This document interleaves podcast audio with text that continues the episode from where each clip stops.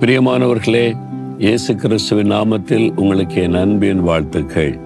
ஆண்டவர் ரொம்ப அற்புதமானவர். நம்மேல் அன்பும் கரிசனையும் உள்ளவர். நம்மோடு பேசுகிறவர் நம்மை ஆறுதல் படுத்துகிறவர் நம்மை பலப்படுத்துகிறவர். இன்றைக்கு கூட ஏதோ ஒரு காரியத்தில் சொந்து போயிருக்கிறீங்க. அதனால உங்களோட பேசுவதற்கு தான் ஆண்டவர் இப்போ சந்தித்து கொண்டிருக்கிறார். என்ன ஆண்டவர் பேச போறார் நினைக்கிறீங்களா? ஆதி ஆம பன்னிரெண்டாம் அதிகாரம் இரண்டாவது வசனம். நான் உன்னை ஆசிர்வதித்து உன் பெயரை பெருமைப்படுத்துவேன். நீ ஆசீர்வாதமாயிருப்பாய். அப்படின்னு ஆண்டு சொல்றார். எனக்கு தான் ஒரு ஆசீர்வாதம் இல்லையே. ஒரு வேலையும் இல்லை வருமானம் இல்லை. நான் செய்கிற காரியத்தில் ஒரு லாபமும் இல்லை. எல்லாமே தடைகள் கஷ்டங்கள். கடைசியில் நிந்தை அவமானம் பரிகாசம் தான் மிஞ்சிருக்குது அப்படி சொந்து போயிட்டீங்களா? அன்று சொல்றாரு என் பிள்ளைகளே நீங்கள் படித்து கொண்டிருந்தா படிப்பில் ஆசீர்வாதம். வேலை செய்து கொண்டிருந்தா வேலையில் ஆசீர்வாதம். பிஸ்னஸ் பண்ணி கொண்டிருந்தா பிஸ்னஸில் ஆசீர்வாதம். ஊழியத்தில் இருந்தீங்கன்னா ஊழியத்தில் ஆசீர்வாதம். என்ன ஆசீர்வாதம்? உன் பேரை நான் பெருமைப்படுத்துவேன். நீ ஆசீர்வாதமாக இருப்பாய் அப்படின்னு சொல்கிறார் ஆண்டவர் ஏன் நம்மளை ஆசீர்வதிக்க விரும்புகிறார் தெரியுமா? இந்த ரகசியத்தை அறிந்து கொண்டீங்கன்னா நீங்கள் ஆசீர்வாதத்தை பெற்றுக்கொள்ள முடியும். ஏன் ஆண்டவர் ஆசீர்வதிக்க விரும்புகிறார் ஆண்டவர் கேட்பார்ல நான் எதுக்கு ஒன்று ஆசீர்வதிக்கணும்? நான் உனக்கு ஜெயம் கொடுத்த என்ன நடக்கும்? ஏன் ஒன்று ஆசீர்வதிக்கணும்? நான் சந்தோஷமா இருப்பேன்ல ஆண்டவர் ஆசீர்வதித்த சாட்சியெல்லாம் சொல்லுவேன்ல அதுக்கு தான் ஒன்று ஆசீர்வதிக்கணுமா? ஆண்டூருக்கு ஒரு நோக்கம் இருக்குது என்ன சொல்றாரு? நீ ஆசீர்வாதமாக இருப்பாய் அப்படின்னா you shall be a blessing நீ மற்றவங்களுக்கு ஆசீர்வாதமாக இருக்கணும் மற்றவங்களுக்கு ஒரு ஆறுதலா இருக்கணும் மற்றவங்களுக்கு நீ நன்மை செய்கிறவனா செய்கிறவளா இருக்கணும் ஆசீர்வாதமா இருக்கணும் அப்படின்னு அவனை ஆசீர்வதிப்பேன். அதான் அவனுடைய நோக்கம். அப்போ நம்மளால மற்றவங்களுக்கு என்ன பிரயோஜனம்? உங்களால உங்களுடைய குடும்பத்தார் ஆசீர்வதிக்கப்படுறாங்களா? உங்க கிராமத்தார் உங்க பட்டணத்தார் உங்க கூட வேலை பார்க்குறவங்க சமுதாயம் உங்களால மற்றவங்களுக்கு என்ன ஆசீர்வாதம்? யோசித்து பாருங்க.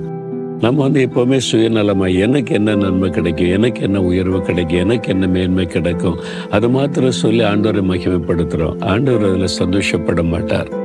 நான் உன்னை ஆசிர்வதிக்கிறதே நீ மற்றவங்களுக்கு ஆசீர்வாதமாக இருக்கணும் என்பதற்கு தான். பாருங்க இந்த இடத்த பார்க்குறீங்களே ஒரு சில்ட்ரன்ஸ் கார்டன். அது தெரியுதா சிறுவர் பூங்கா தெரிதல பிள்ளைகள் வந்து ஊஞ்சல் அதெல்லாம் அங்கே வச்சிருக்கிறது எங்கே இருக்குது அப்படின்னு நினைக்கிறீங்களா? நம்ம தேவடைய கூடாரத்துக்கு ஆப்போசிட்டில் ஏலிம் அந்த கேம்பஸ் இருக்கிறாரு இங்கே தான் வந்து ஜனங்கள்லாம் தங்குவாங்க. ஜெபிக்க வர பிள்ளைகள் நிறைய பேர் வந்து குடும்ப குடும்பமாக தங்கி இருந்து ஜெபிச்சுட்டு போவாங்க. அப்போ நிறைய குட்டி பிள்ளைகள்லாம் வர்றாங்க. அந்த பிள்ளைகளுக்கு ஒரு சந்தோஷம் இருக்கணும்ல. அதுக்காகவே ஆண்டவர் சொல்லி இந்த பூங்காவை அமைச்சிருக்கிறோம். இங்கே வந்து குட்டி பிள்ளைகள் வந்து விளையாடுவாங்க பாருங்க. அவங்களுக்கு அவ்வளோ சந்தோஷமா இருக்கும். நான் சில சமயம் வந்து பார்ப்பேன். முக்கியமாக சாயங்காலம் ஆயிட்டா இந்த ஜெபத்துக்கு வரவங்க மட்டும் இல்லை பக்கத்தில் உள்ள கிராமத்தில் உள்ள அந்த மக்கள் இந்துக்கள் முஸ்லீம்கள் குடும்ப குடும்பமாக இருந்து தன் பிள்ளைகளை விளையாட விட்டுட்டு இங்கெல்லாம் உட்காந்துருப்பாங்க வசதி செஞ்சு கொடுத்துருக்குறோம். எவ்வளோ சந்தோஷம் தெரியுமா? அந்த பிள்ளைகள் வந்து என்ஜாய் பண்ணுறதை பார்த்து அண்டூரே நம்ம இடம் இத்தனை பேருக்கு ஒரு ஆசீர்வாதமாக இருக்குது. ஒரு சந்தோஷத்தை கொடுக்குது. அதுவே ஒரு சந்தோஷம். ஒவ்வொரு சின்ன காரியத்தை அப்படி யோசிங்க. சுயநலமாக ஊழியம் செய்தால் கூட சபை நடத்தினா கூட பக்கத்தில் இருக்கிற அந்த சமுதாயத்துக்கும் சபைனால என்ன பிரயோஜனம்? யோசித்து பாருங்க. என்ன நன்மை? செய்ய முடியும். நீங்க யோசித்து ஜெபிச்ச ஆண்டவரை நாங்க ஆசீர்வாதமா இருக்கணும் மற்றவங்களுக்கு. ஆண்டவர் சொன்னார் நீங்க தான் உலகத்துக்கு வெளிச்சம். இருளான உலகத்துல வெளிச்சம் கொடுத்து மக்களை நீங்க சந்தோஷப்படுத்துங்கன்னு ஆண்டவர் சொல்றாரு. இல்லை உப்பா இருக்கிறீங்க பாதுகாப்பா இருக்கணும். சமுதாயத்துக்கு ஆசீர்வாதமா இருக்கணும். மற்றவங்களுக்கு நீங்க ஆசீர்வாதமா இருக்கணும். அதுக்கு நீங்க ஆசைப்பட்டு ஒப்பு கொடுத்தா உங்களை எல்லா விதத்திலும் கத்தர் ஆசீர்வதிப்பார். அதுதான் இந்த ஊழியத்தினுடைய ஆசீர்வாதத்தின் ரகசியம். ஊழிய செய்கிறோம் ஜோம் பண்ணுறோம் காணிக்கு வாங்குறோம் வெறும் ஊழிய செய்கிறோம் என்பது அல்ல இந்த சமுதாயத்துக்கு எப்படி நம்ம பிரயோஜனமாக இருக்கலாம்? இந்த ஏழை மக்களுக்கு சின்ன குழந்தைகளுக்கு நீங்கள் ஒன்றும் இல்லைங்க. படித்து முடிச்சுட்டு வேலை தேடுறீங்கல்ல? எத்தனை வருஷமா தெ ரெண்டு வருஷமா? ரெண்டு வருஷமா என்ன பண்ணிட்டு இருந்தீங்க? ஒன்றும் பண்ணலை. சில வாலிபர் சொல்லுவாங்க சும்மா இருக்கிறேன் தப்பு. உங்களால் செய்ய முடியும். உங்கள் தெருவில் பக்கத்து தெருவில் ஏழை குழந்தைகள் டியூஷன்லாம் காசு கொடுத்து படிக்க முடியாமல் இத்தனை பேர் இருக்காங்க. பத்து குழந்தைகள் உட்கார வச்சு ஒரு மணி நேரம் நீங்கள் வந்து அவன் பாடம் எடுதுங்களேன் உங்களுக்கு தெரிந்ததை சொல்லி கொடுங்க.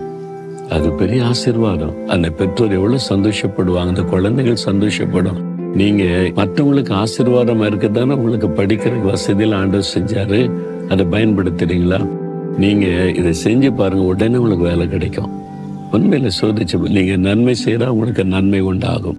கொடுங்கள் உங்களுக்கு கொடுக்கப்படும். உங்க நேரத்தை கொடுங்க அன்பு கொடுங்க உங்களுடைய பாசத்தை மற்றவங்களுக்கு கொடுங்க ஒரு ஆறுதலை கொடுங்க.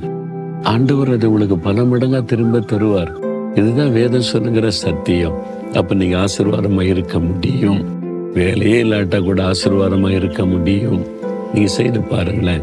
ரெண்டு குழந்தைகளை கூட்டுவாங்க. ஏழை பிள்ளைக்கு உங்க வீட்டில் வச்சு டெய்லி ஒரு மணி நேரம் பாட சொல்லி கொடுங்க. எவ்வளவு சந்தோஷம் உங்களுக்கே உண்டாகும். நீங்க சோதிச்சு பாருங்க.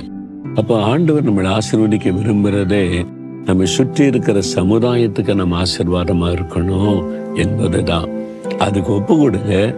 நீங்க என்ன செஞ்சாலும் செழிக்கும் ஆசீர்வாதம் பெருகிட்டே இருக்கும் நன்மை நடந்துகிட்டே இருக்கும். விசுவாசிக்கிறீங்களா?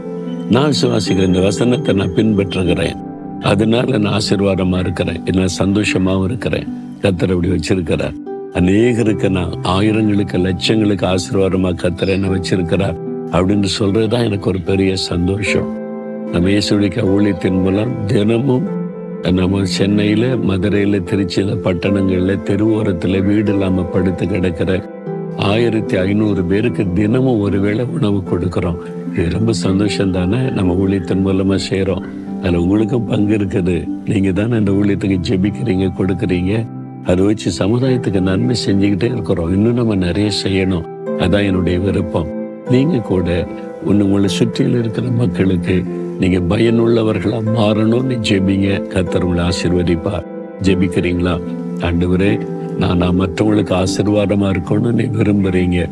நான் அதை செய்வதற்கு வழிகளை உண்டாக்கி கொடுங்க. நான் என்னை சுற்றி இருக்கிற மக்களுக்கு ஆசீர்வாதமா இருப்பேன். அதுக்கு என்னை ஒப்பு கொடுக்கிறேன். அதுக்காக என்னை ஆசிர்வதிங்க. நான் அநேகருக்கு நன்மை செய்யும்படி என்னை இயேசுவின் நாமத்தில் ஆமேன் ஆமேன்.